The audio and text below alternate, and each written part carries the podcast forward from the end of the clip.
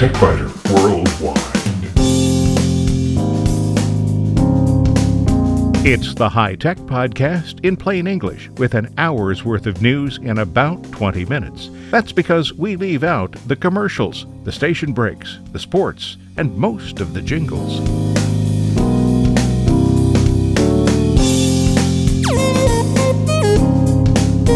Podcast number 432 for March 1st, 2015. This week, net neutrality is official for now, but will it last? Adobe Photoshop turns 25.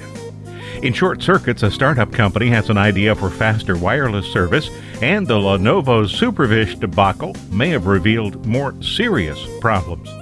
On the website only, spare parts includes worries by smartphone users about being tracked and a project funded by the Defense Advanced Research Projects Agency to modify Internet searches.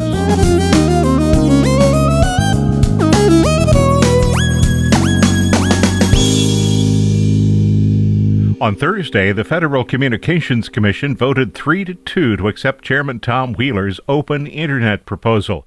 Commissioner Ajit Pai accused those in the majority of turning their back on an open Internet.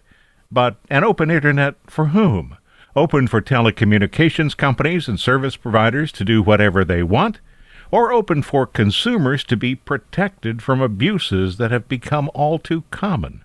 In my opinion, the FCC's call was the right one. In 2010, approximately one fifth of Internet users, one fifth, supported what has become known as net neutrality. Despite attempts by some in Congress and most of the telecommunications and service provider industry to paint the subject in political terms, more recent surveys show that Republicans actually support net neutrality slightly more than Democrats. The survey by the University of Delaware Center for Political Communication shows that 85% of Republicans support an open Internet, and 81% of Democrats also support an open Internet. Yes, there's a slight difference there, but 4% is pretty inconsequential. So where's the controversy here? Where is it? Verizon, Comcast, and Time Warner keep trying to dress a technical issue up in political terms. And this time, for once, it seems not to be working. FCC Chairman Tom Wheeler says the new policy means that nobody will be able to limit free and open access to the Internet. That includes, in Wheeler's words, both government and corporations. And he says that the landmark open Internet protections adopted by the FCC should reassure consumers, businesses, and investors. The new rules explicitly forbid blocking, throttling, and paid prioritization on the Internet, and for the first time, Wheeler added, the rules will be fully applicable to mobile. The policy adopted this week replaces rules that the FCC adopted in 2010. Verizon challenged the rules, and the U.S. Court of Appeals for the D.C. Circuit ruled last year that the FCC did not have sufficient regulatory power over broadband, in part because of the way broadband is classified. This week's rulemaking fixed that problem. Early in the week, the New York Times recounted a meeting that occurred about a year ago near the Flatiron Building in Manhattan. The meeting was attended by some of the better known, smaller information providers Tumblr, Etsy, Boing Boing, and Reddit were listed. Those relatively small companies worried about what would happen if broadband providers such as Comcast, Verizon, and Time Warner decided to block or slow traffic from their sites. They decided that the time had come to fight. So they called on their users to tell the FCC that net neutrality should be assured. Between then and now, tens of thousands of phone calls and millions of messages, most in support of net neutrality, flooded into the FCC. Flooded is the right word here. The FCC had been considering the establishment of paid fast lanes. Surprisingly, it appears that Congress may not react by passing legislation to undo the FCC's rulemaking. May not. South Dakota Senator John Thune, chairman of the Senate Commerce Committee, quoted in the New York Times, said that a legislative response is unlikely in addition, congressional Republicans have generally stopped referring to net neutrality as Obamacare for the Internet. Perhaps this is because most Americans, regardless of party affiliation, feel that net neutrality is a good idea. But that doesn't mean the fight is over. Senator Thune sent this tweet on the 24th of February. Claims that Republican conceded on net neutrality are a mischaracterization. I am committed to a legislative solution to FCC power grab. And even if there is no congressional challenge, that still doesn't mean the fight is over. Net neutrality won despite the fact that its supporters were wildly outspent by the big internet service providers and telephone companies. The next challenge will be in court, and you can be sure that this case will be decided eventually by the Supreme Court. For now, the FCC will regulate the Internet as a utility, and it'll forbid tiered structures by which some providers could pay more to have their data delivered faster than the rest of us. It also would make it illegal for an Internet service provider to block or slow data from online services that compete with its own services. Big providers of popular services encouraged their users to express their views to the FCC, and users did in huge numbers. I referred to this earlier as a flood. The response was so unrelenting that it caused the FCC's antiquated communication servers to crash several times. The Federal Communications Commission's antiquated communications servers. There's an irony in there somewhere. Groups such as the Electronic Frontier Foundation, numerous open source groups, and the Mozilla Foundation all pushed the open internet concept, even though that most felt the cause was lost as recently as a year ago because the cable and telecommunications companies were able to bring enormous amounts of money to bear, as well as well financed lobbyists. And what I have been unable to wrap my head around is why some people insist on making net neutrality a political issue. It's not. It's a technological issue, a usability issue. Perhaps knowing that the country is politically divided, the cable and wireless providers simply took advantage of that fact to make it a political issue. And so now it's not over until the Supreme Court sings, and maybe Congress too.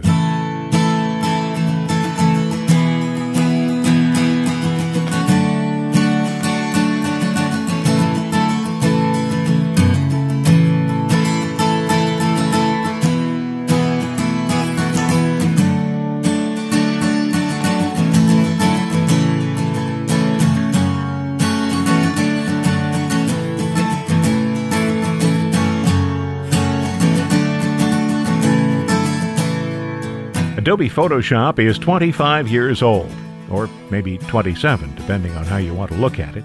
No matter how you look at it, Photoshop is the de facto photo editing application around the world. In 1987, that's 27 years ago, a PhD student at the University of Michigan started working on a program to display grayscale images on his Macintosh Plus computer. Thomas Knoll called it Display, and then he showed it to his brother. John Knoll worked at Industrial Light and Magic. That's the company that creates special effects for movies. Photoshop's first name was Image Pro, but that ran afoul of the trademark office, so Thomas renamed the program Photoshop. That name stuck. Adobe purchased a license to distribute the program, and by February of 1990, Photoshop 1.0 was ready for distribution. That's 25 years ago. Of course, it ran only on Macintosh computers, where it joined Adobe's flagship application, Illustrator. It's safe to say that no matter who you are or where you are, you encounter hundreds of images that have been touched by Photoshop every day. And Adobe has developed a website that displays work by 25 of the most creative visual artists under the age of 25. You'll find a link to it on the TechByter Worldwide website. Tens of millions of people use Photoshop, and images created in the program can be found on websites and print media, of course, but also in motion pictures. When you check out the TechByter Worldwide website, you can look back a few years to when Adobe's Russell Brown appeared on the Today Show to talk about Photoshop. Adobe has frequently acquired applications to incorporate new features into existing products or to offer new applications and it has created its own applications to extend its reach into other media. But to step back 25 years, Thomas Knoll recalls that Adobe thought they'd sell, oh, maybe 500 copies of Photoshop a month. Not in my wildest dreams, says Knoll, did we think creatives would embrace the product in the numbers they have. Companies with little or no foresight have often made dumb decisions Western Union, for example, refused to buy the rights to the telephone patents in 1876. Western Union was huge back then, and the telephone was seen as little more than a fad. As it turns out, Photoshop may have been seen the same way. Knoll tried to sell several companies on distributing Photoshop. Quite a few said they were working on similar projects and didn't want to look at it for competitive reasons, Knoll said. Others said it didn't fit their lineup. When we did the demo at Adobe, though, it really clicked with them. They understood the potential, and it fit very well into Adobe's existing product line. On the TechByter Worldwide website, there is about one minute's worth of fun looking at 25 years of Photoshop. I think it's a minute and seven seconds. Check it out.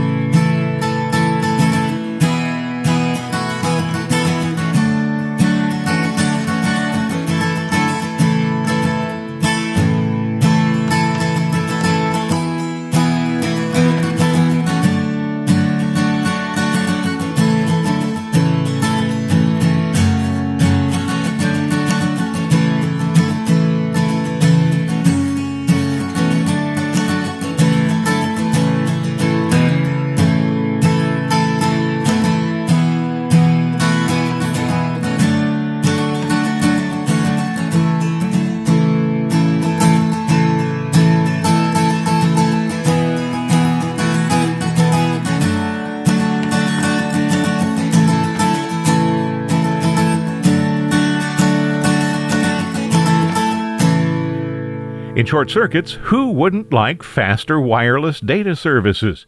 Well, a company that's been working on a way to make wireless data faster and more reliable says that it expects to make that service available soon. Relatively speaking, anyway. Artemis Networks described its plans about a year ago, saying that it would lease spectrum from Dish Network. Initially, the service will be available in San Francisco if the Federal Communications Commission approves. Artemis CEO Steve Perlman says he wants to launch the service around the third quarter of 2015. San Francisco already has lots of wireless providers, of course, but Perlman says his new service's selling point would be a new way of dealing with network congestion so that the network will provide better service. If you've ever been in an area where a big news event is occurring, or if you've tried to use a wireless device at a program that attracts an overflow crowd of techie geeks, then you've probably experienced network congestion. If not, just think of the highways in your town at the end of the workday, the time we call rush hour, even though nobody can rush anywhere in a freeway jam. It all comes down to the antenna. Perlman says the secret is antenna technology that uses what he calls P-cell antennas. These carry data to computers that create a unique wireless signal for every user instead of everyone being forced to share a single communications channel, each individual user effectively has a clear path. Assuming the process does work as expected, the new service will be offered in conjunction with existing wireless carriers as it's rolled out across the country. The leased Dish Network spectrum will be used only for testing. Perlman says the service could be fast enough that it might even be used in place of wired internet service at homes and businesses.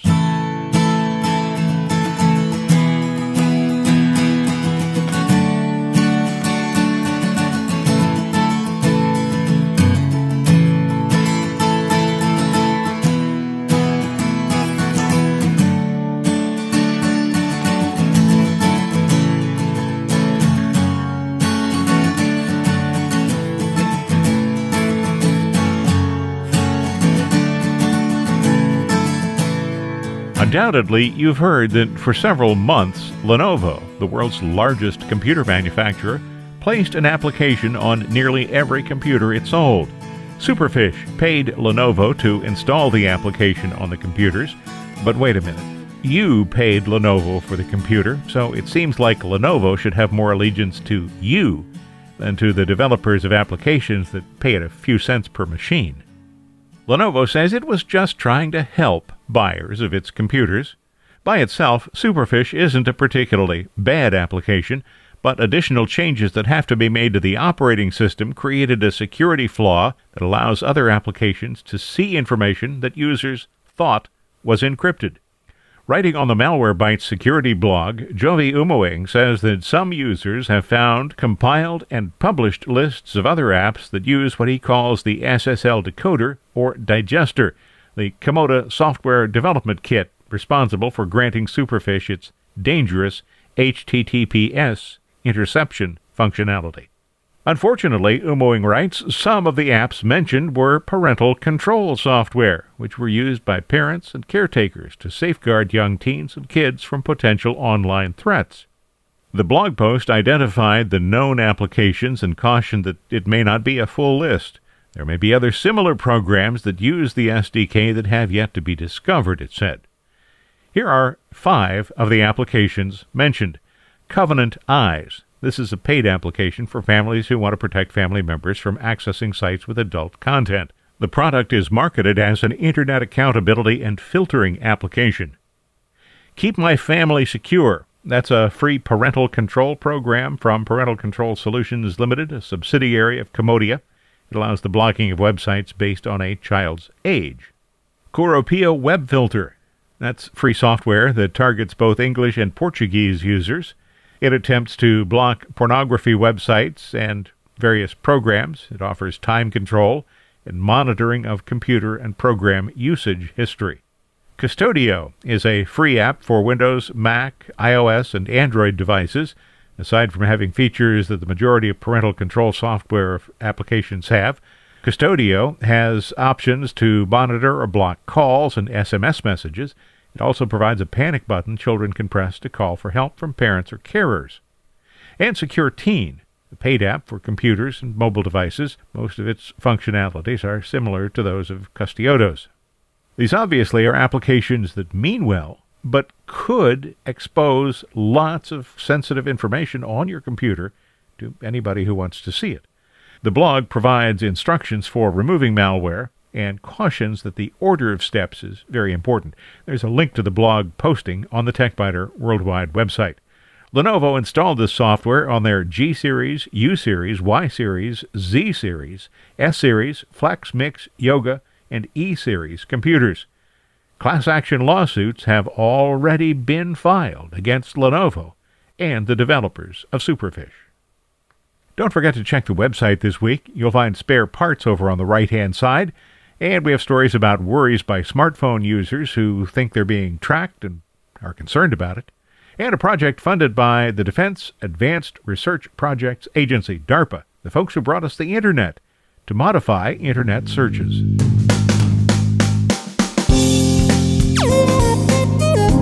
Thanks for listening to TechByter Worldwide, the podcast with an hour's worth of technology news in about 20 minutes. I'm Bill Blinn. Be sure to check out the website www.techbyter.com. And if you like, send me an email from there. See you next week.